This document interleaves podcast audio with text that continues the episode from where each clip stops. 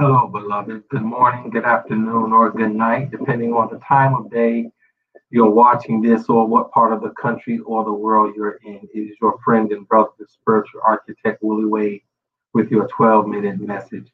Come on, let's jump right into it. Coming from Psalms 56, our 12 minute message for this weekend. Reading from the New Jerusalem Standard of the Bible, the New Jerusalem version of the Bible. Take pity on me, God, as they harry me, pressing their attacks home all day. Those who harry me lie in wait for me all day. Countless are those who attack me from the heights. But I am afraid, I put my trust in you, in God whose word I praise. In God I put my trust and have no fear. What powers has human strength over me? All day long they carp at my words. Their only thought is to harm me. They gather together, lie in wait, and spy on my movements as though determined to take my life. Because of this crime, reject them. In your anger, God, strike down the nations. You yourself have counted up my sorrows. Collect my tears in your wineskin. Then my enemies will turn back on the day when I call. This I know that God is on my side in God whose word I praise, in Yahweh whose word I praise. In God I put my trust and have no fear. What can mortal men do to me? I am bound by the vows I have made. God, I will pay you the debt of thanks, for you have saved my life from death, to walk in the presence of God in the light of the living. Beloved, our 12 minute message is pity, power, presence, protection, and praise. The psalmist is in the hands of the Philistines. He's surrounded by them and he feels and he believes that there is no way out. And he's referring to that occasion on the writing of this psalm. He thinks it's all over. He thinks that it is done. And he realizes five things in that situation. And sometimes we realize things about God not when we're in the best circumstances and situations, but when we're in the worst circumstances, when we're in the worst condition, when we're in the worst possible shape there is.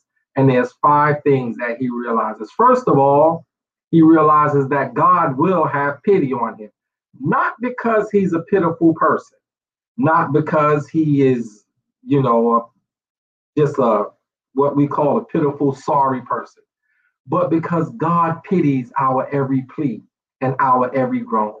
God pities our human condition, and with his with our human condition, he understands that there are trials and tribulations, that there are times when our enemies have us surrounded and boxed in, and there seems no place or no way where to go.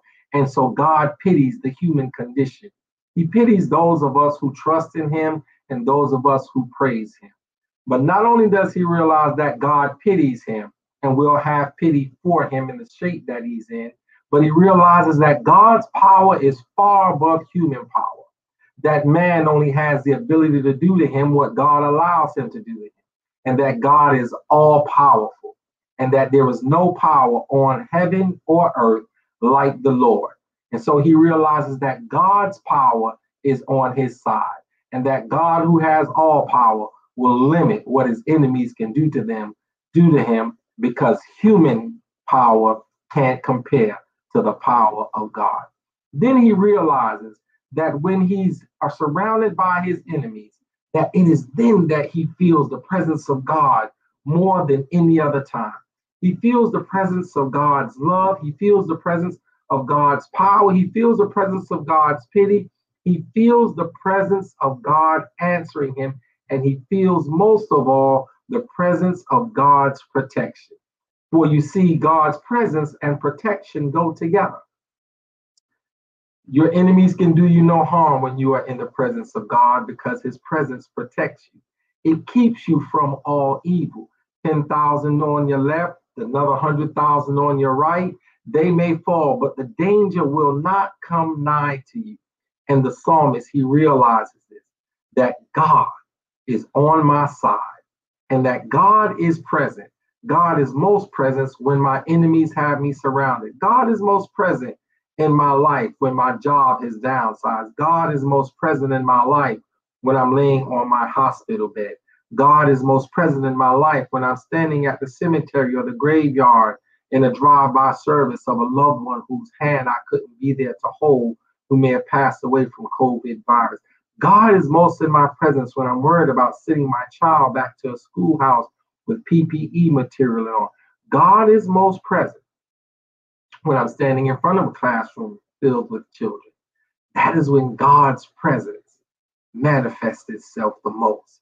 That is when I can feel his loving arm around me. That's when I can feel him rocking me in his bosom. And his presence protects me. In his presence, no harm, no evil, no bad thing can befall me. No hurt, harm, or danger can come near to me when I'm in God's presence because his presence protects me. His presence protects me with his love, his care. He defends me from my enemies. He defends me from the sword and the arrow. He defends me from sharp tongues. He defends me from lies. He defends me from harassment. He defends me from animosity and bitterness. And no plan that the enemy has can come to pass. No weapon that the enemy has will prosper because he interrupts the plan of the enemy when he is present and he protects me from all hurt, harm, and danger. And so when I'm in this situation, not only does God pity me, not only is God's power manifest, not only do I feel him present like I've never felt him before, not only do I see the power of his protection on how he protects me and keeps me from all evil, but most of all, it is then that I'm free to praise. Yes, in the hands of my enemy, in the hands of the worst people in the world, in the presence of people who mean me no good. When I am surrounded, I'm free to praise. Look at Shadrach, Meshach, and Abednego. They got their best praise on when they had nothing to lose and they were in a fiery furnace. Paul and Silas in the Roman jail, they got their praise on. Daniel praised through prayer when he was in the lion's den. Jeremiah praised while he was in a cistern. You get your praise on the best you can because that is when you know you can trust in God's word because you can feel his pity, you can feel his power, you can see his presence, and you can sense his protection. And because of that, you are free to praise the Lord. You're free to thank him. You're free to shout for glory. You're free to shout for joy because human harm can do nothing to you. Man can do nothing to you because you are never more in the hands of God than you are when your enemies have you surrounded. You're never more in the hands and in the heart and in the mind of God than you are when life seems to be getting you down. God is reaching out to lift you back up. And so, beloved, remember that when life is at its worst, God is at his best.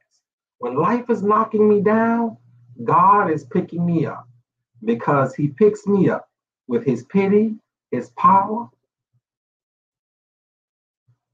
his presence, his protection, and yes, I'm lifted even higher if in those moments I can praise.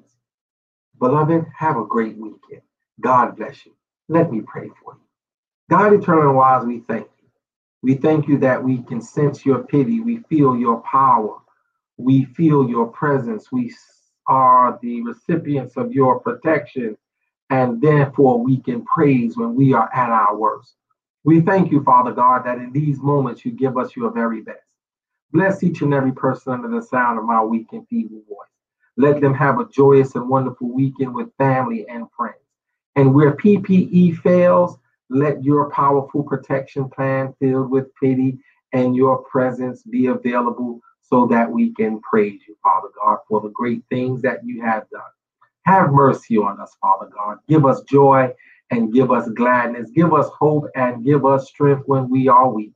In your presence, Father God, there is a fullness of joy as well as the fullness of life.